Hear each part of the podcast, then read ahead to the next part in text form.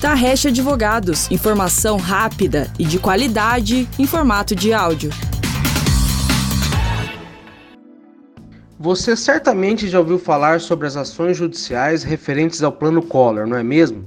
Pois é, mas o que muita gente não sabe é que especificamente o produtor rural pode ter direito à devolução do índice monetário do Plano Collor Rural. Recentemente, o STJ decidiu que houve aplicação incorreta desses índices, que muitos produtores rurais podem ter valores a serem restituídos.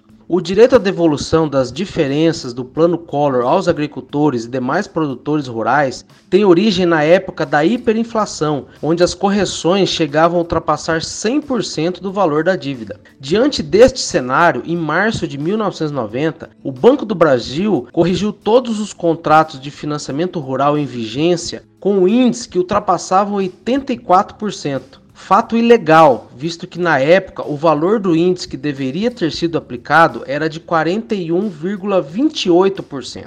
E a boa notícia é que os produtores rurais que ainda têm esse direito podem ingressar com a ação, pois a questão ainda pende de uma decisão final no STF.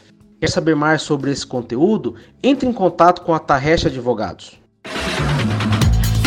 Tarrecha Advogados, informação rápida e de qualidade em formato de áudio.